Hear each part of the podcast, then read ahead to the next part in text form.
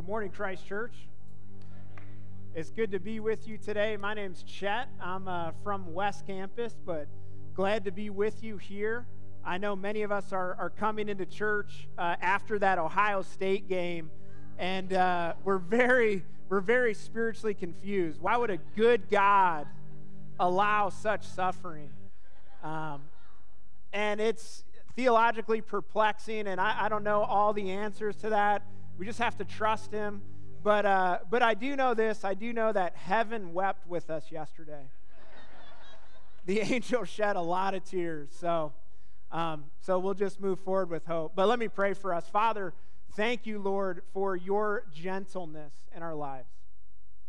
Thank you, Lord, that you love us and your love is merciful, it's kind, it's gracious.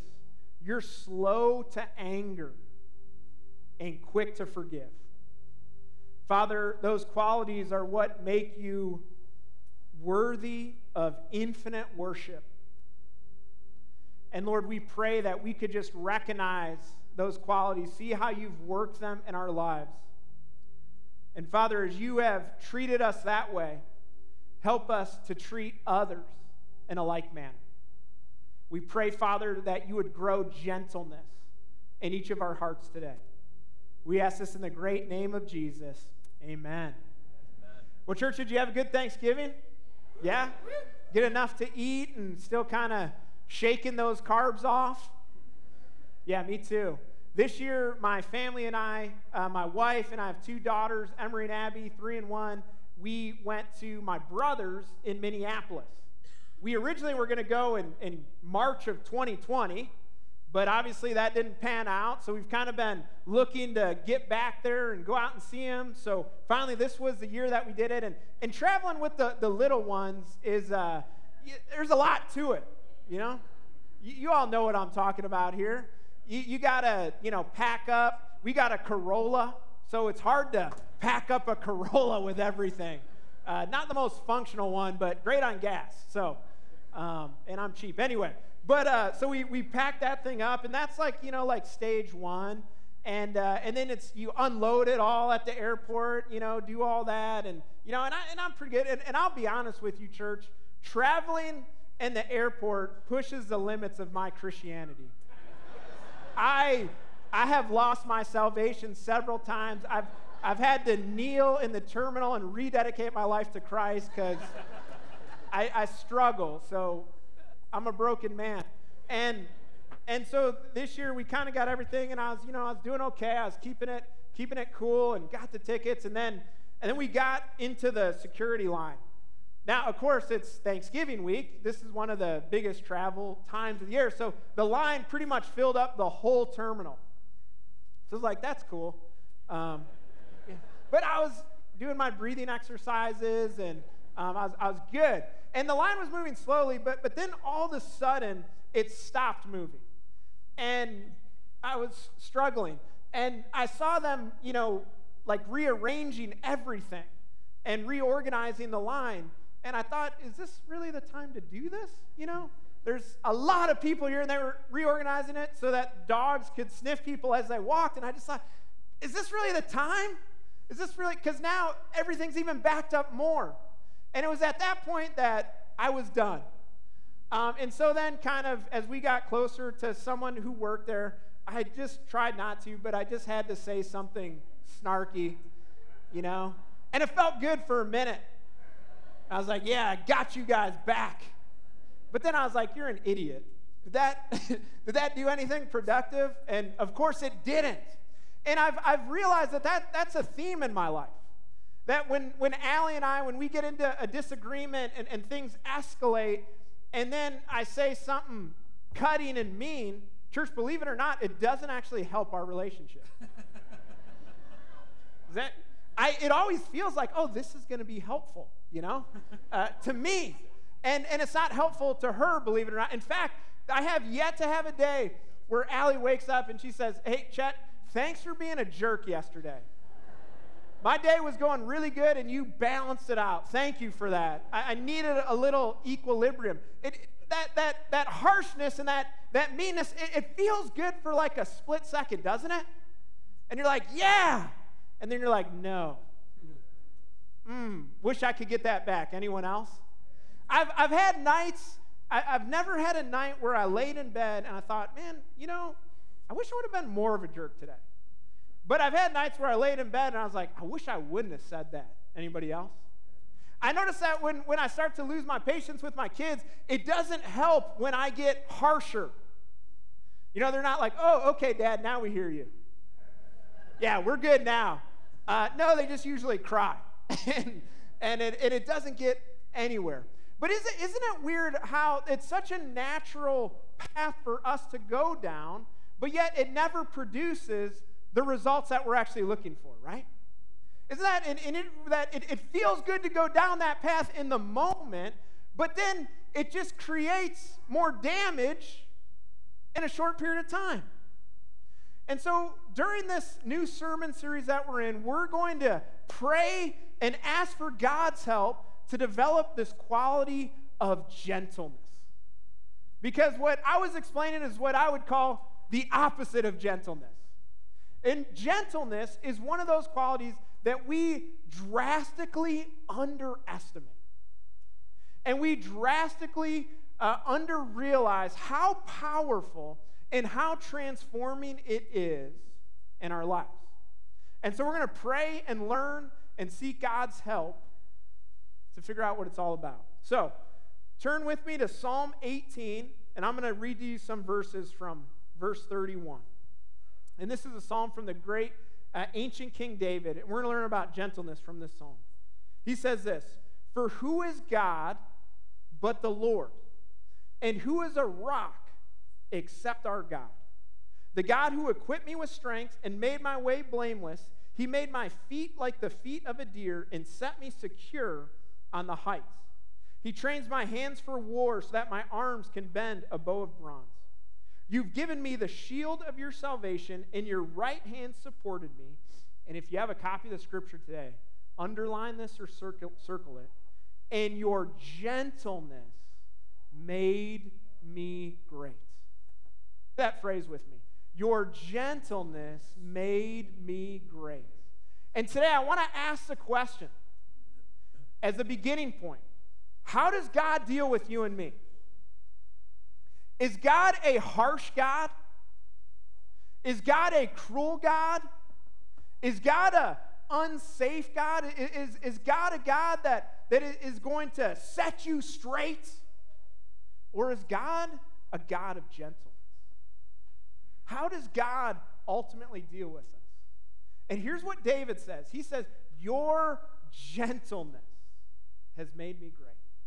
What is God's avenue to add value to your life? David says, gentleness.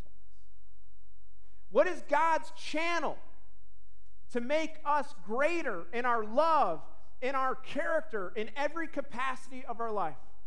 Here's what David is showing us today gentleness. Gentleness is the tool that God uses. How powerful is that?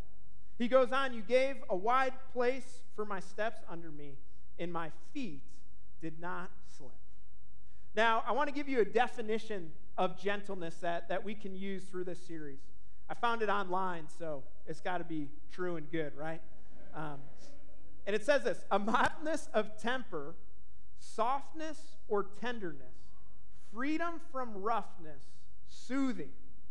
Being gentle is a displayed action from having inner peace and self control. See, sometimes we characterize gentleness as, as weakness but actually, you can never be gentle unless you're first strong. It can only come from a place of strength. So they said it comes from inner peace and self-control, right? If I if I lose my temper, that doesn't mean I'm mean I'm strong. It means I'm weak, right?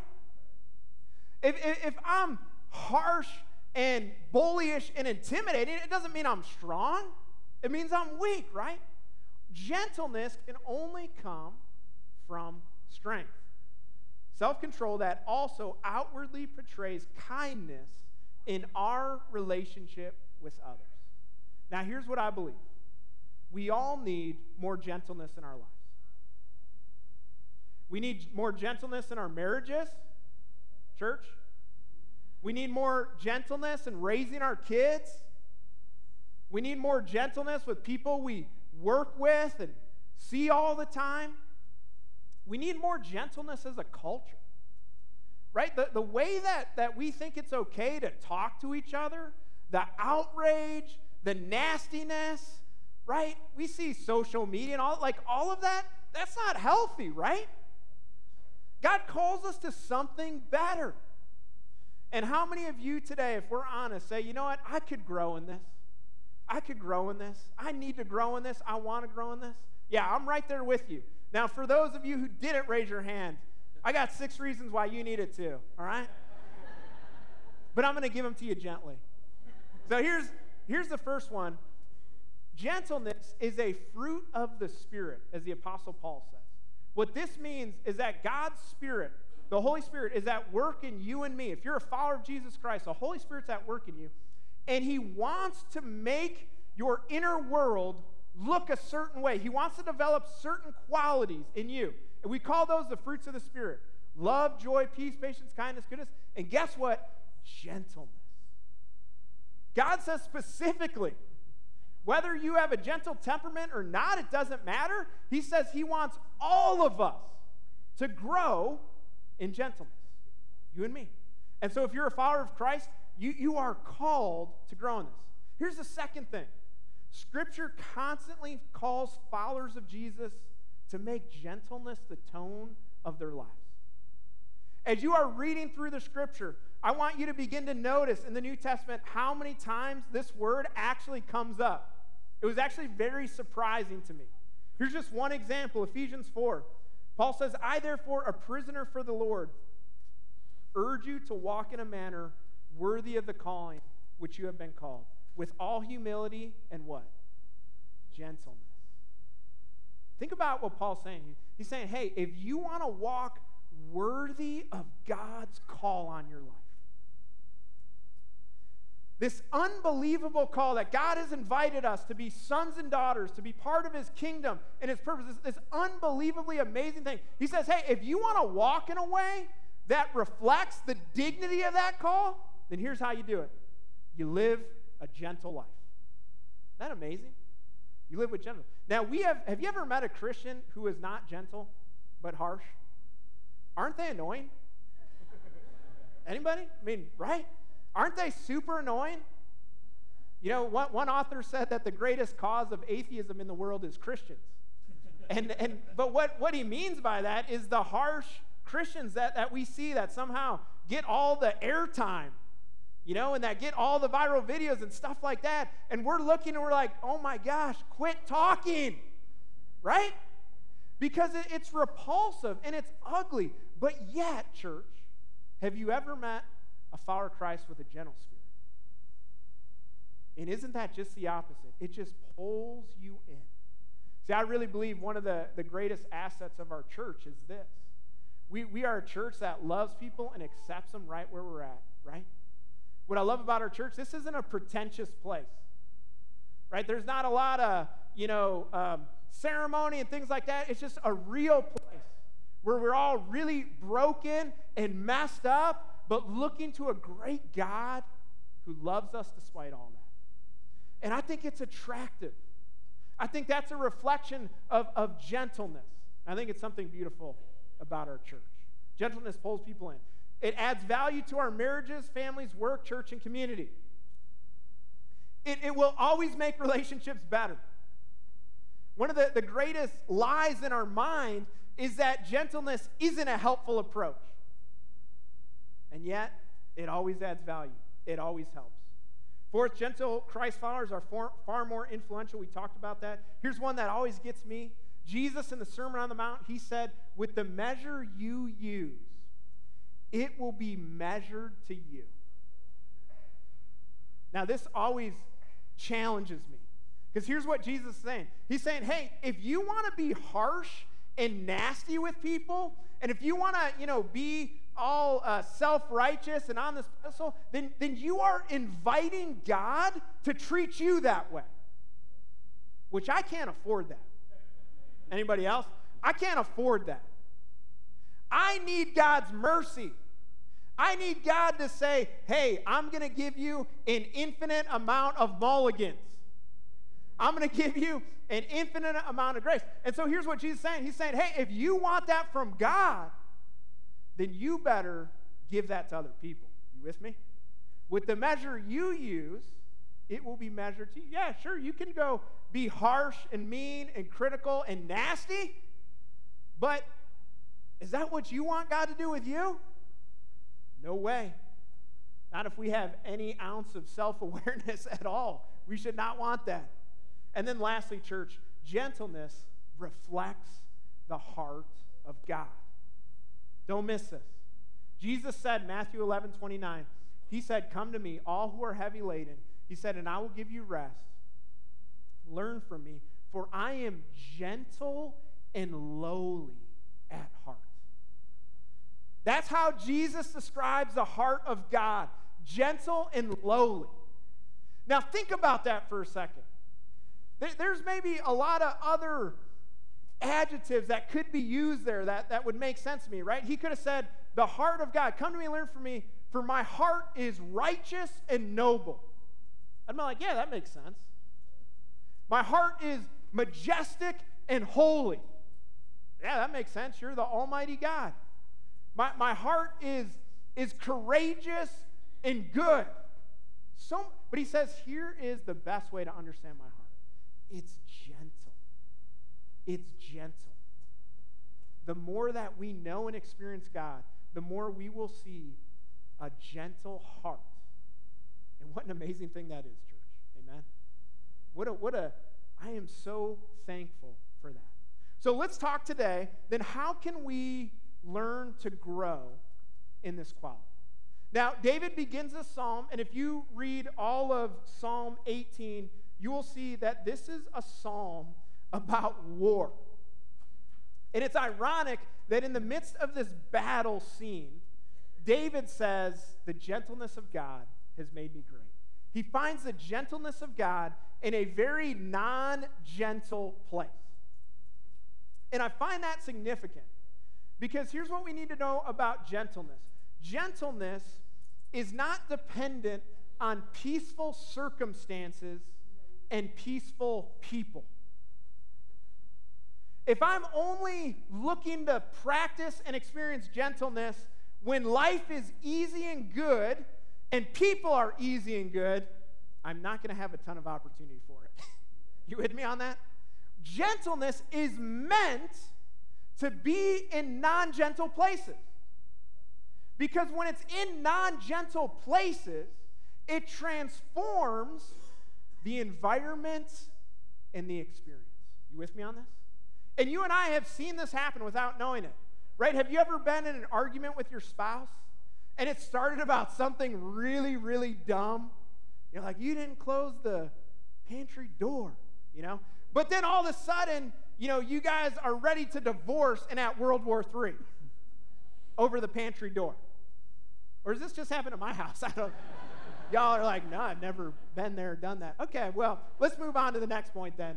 Um, right? But but you it, it keeps escalating, escalating. But then what happens in those moments where someone brings gentleness to the table? What happens in, the, in those moments where, where someone apologizes? Chance that never happens. Eh, what happens if it did, though? What happens in the what happens in those moments where where we we start we get off our high horses and, and, and we try to love each other. It changes the environment, right? What happens when, you know, we're really frustrated with our kids, but instead of just kind of laying into them, we step back. Like, all right, what's going on? And then they begin to open their heart. You're like, I, I didn't know that was all going on. And now, now your whole perspective's different, isn't it? And their perspective's different. You've changed the environment. What happens at, at work when people are, are piling on someone for, for making a mistake and they're, they're laying into them, and then, and then all of a sudden you bring, you bring forgiveness to the table, you bring protection. And then everybody backs off and thinks about their approach. It changes the environment. Gentleness is best in non gentle places. But to practice it, it has to be born from strength.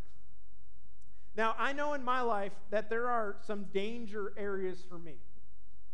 And there are kind of around these things. When I get really busy, I'm a little bit more prone to being a jerk. Anybody else?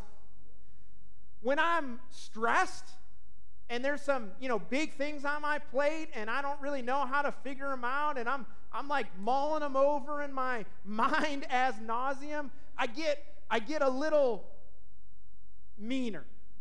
Anyone? And the one that really gets me is when I'm hungry.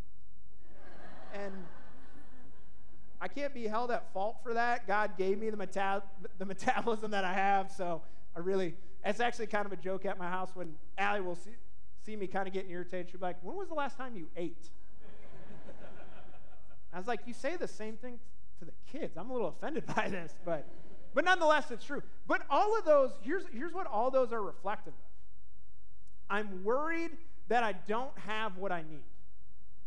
I'm, wor- I'm living from a place of weakness because I, I'm afraid that I don't have enough energy. I don't have enough intelligence. I don't have enough ability. I don't have enough time. And so I'm, I'm living from lack. I'm not living from strength. And it, it exhausts me and it brings out the worst. Here's something powerful that David does in this song he finds strength in God. And look how he does it. He says, God, you are my rock. I can always count on you. If you want to stress yourself out to the max, then here's a great way to do it. Think that you are the only person that can deal with the problems that you have that there is no help beyond you. And that you got to figure it all out. And you got to make it all happen. And, and you've got to be the one to produce the outcomes that you long for. Now, here's the interesting thing about David David was the king. So, all the biggest problems, where'd they go? They went to his desk, didn't they? David didn't have the luxury to, you know, cast the biggest problems off because he was the leader. The buck stopped with him at the end of the day. But here's what David also knew. He said, "Yes, it seems like it stops with me, but there is one higher than me that I can go to. And it's God. He's my rock. I don't have to carry this all alone. And some of us, we're trying to carry it all alone and we're stressed out, we're exhausted, and we're mean. And God's like, You forgot that I'm your rock. You can delegate this up. You're not meant to carry all the problems you face alone. God never put that on you. God said, Hey, when the weight is too much, you come to me. You come to me and let me prove, let me show my faithfulness to you. Now, here's what else I love about the psalm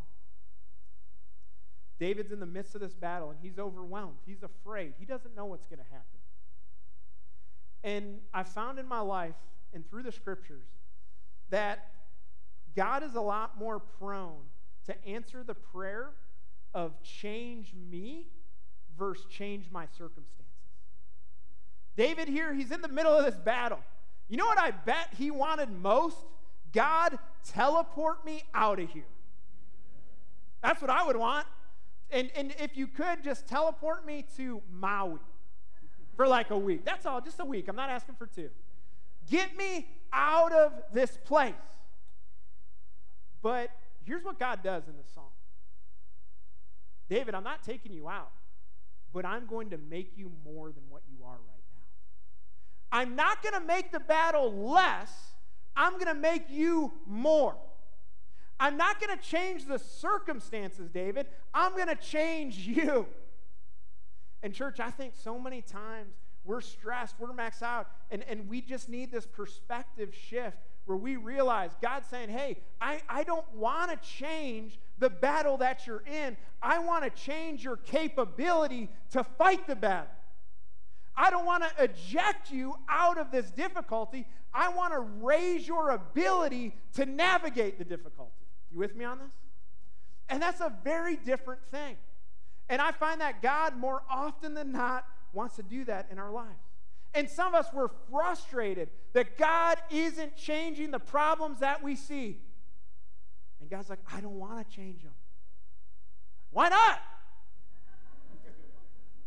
Because I want to change you. Because I'm playing the eternal game. I'm not playing the short game, I'm playing the long game. And I'm working for the development of your soul, not the ease of your life. And I know, let's be honest, we want God to make it all easy. I can tell you he never promised to do that, though. That's the bad news today. You can leave if you want to, I won't be offended. but he does want to make you more. He does want to make you more. He does want to make me more. And that's what he does to David. Look at the psalm. Look at what he does. He said, You equip me with strength. I need more strength for this battle. God said, I'll give it to you.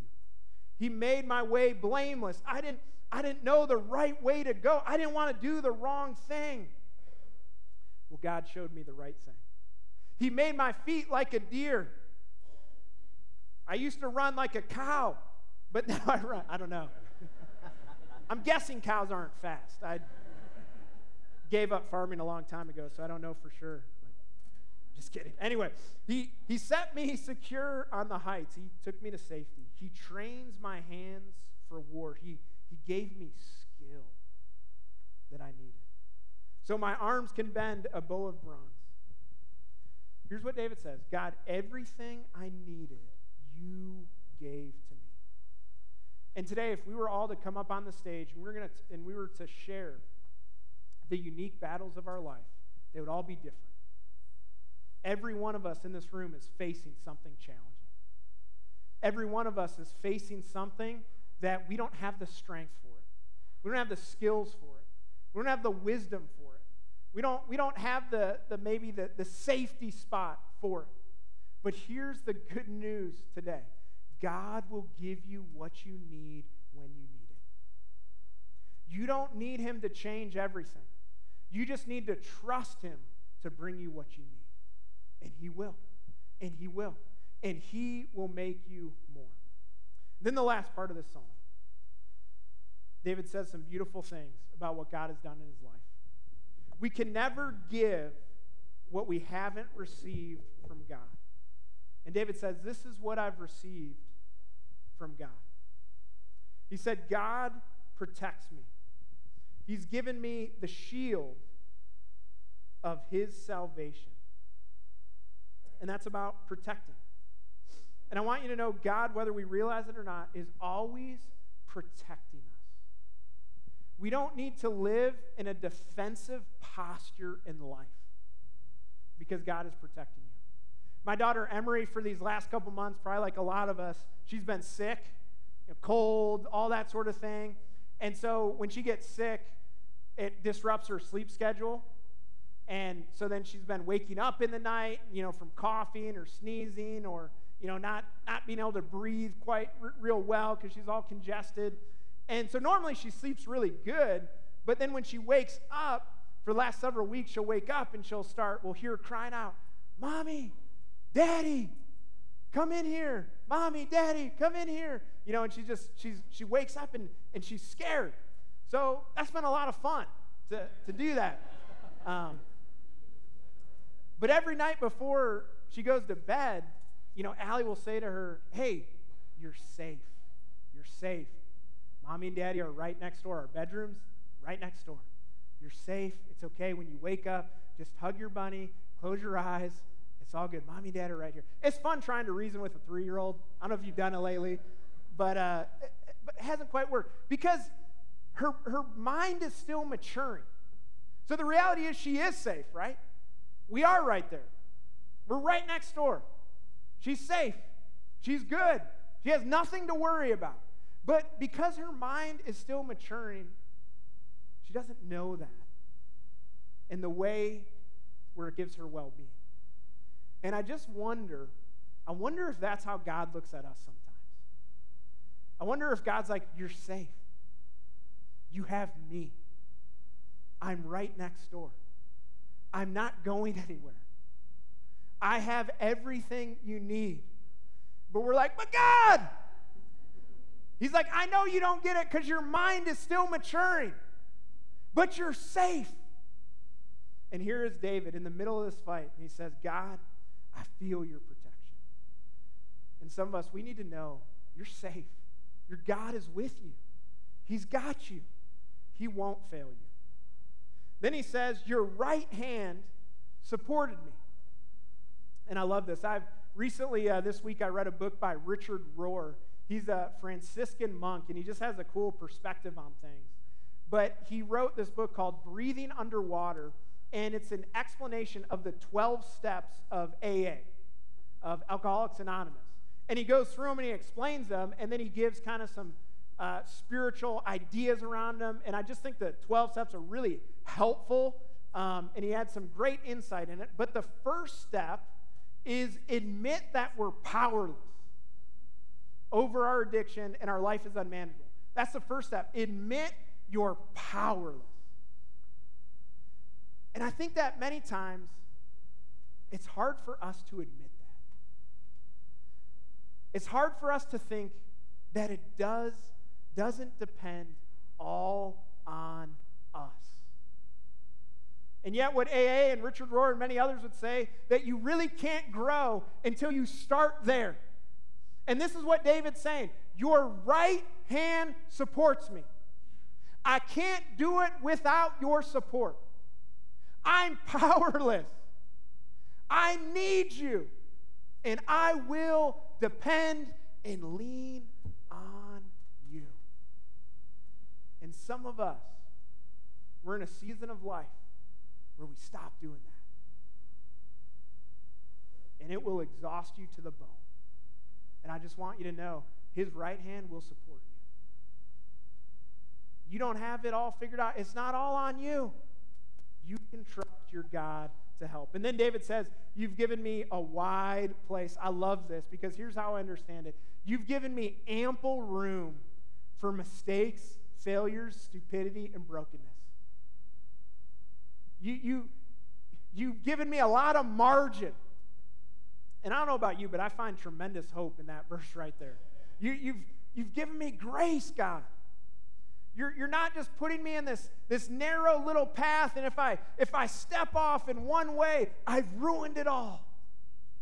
I've heard people, you know, tell me over, over the years that, that they've ruined God's will for your, their lives. They, because they made some misstep 20 years ago. And I always say, you're not that powerful. You're not that powerful. You can't do that. You don't hold that in your hand. Did you make mistakes? Yes. But God's given you a wide space. Isn't that beautiful about the heart of God? Now, if God has given us a wide space, we've got to give it to other people too, right? We've got to give people room to grow. God's given me a lot of room to be an idiot. I need to give people some room to be an idiot too. Right? Well, how can I how can I receive that from God and then demand something different from everybody else. Is that right? I don't think so. And can I remind you today, church, can I remind you of why God's heart is so gentle? Can I remind you why I can just say with absolute certainty that God's heart towards you today is gentle? Here's why. Because when we look at the cross of Jesus Christ, and we look at the brutality of the cross, the brutality of the Roman centurion uh, scourging him and whipping him and beating him, the, the brutality of the crowds mocking him, and, and all that. And we see Christ just walking through this brutality. It shows us that he experienced the brutality of the cross so you and I forever could experience the gentleness of God. He went through all of that ugliness so you forever can live in the kindness of God's mercy. And so I want to challenge you today. Some of us, we need to learn to be gentle with ourselves. Thus, we're okay at being gentle with others, but we brutalize ourselves. Some of us, we, we make a mistake, and that mistake turns, out, turns into self hatred. Some of us, there's things that happened 30 years ago that we still are routinely beating ourselves up with. And we're beating ourselves up with it. And we don't even know that why we're doing it, but we're doing it because there's something that says, well, Christ wasn't beat up enough to forgive this. So I got to add to it. We don't mean to say that, but that's what we're saying. We're saying Christ wasn't beat up enough, so I've got to add to what he took because he took my punishment, so he must not have taken enough, so I've got to add to it. And the reality is, church, if you want to honor God, you need to live in forgiveness.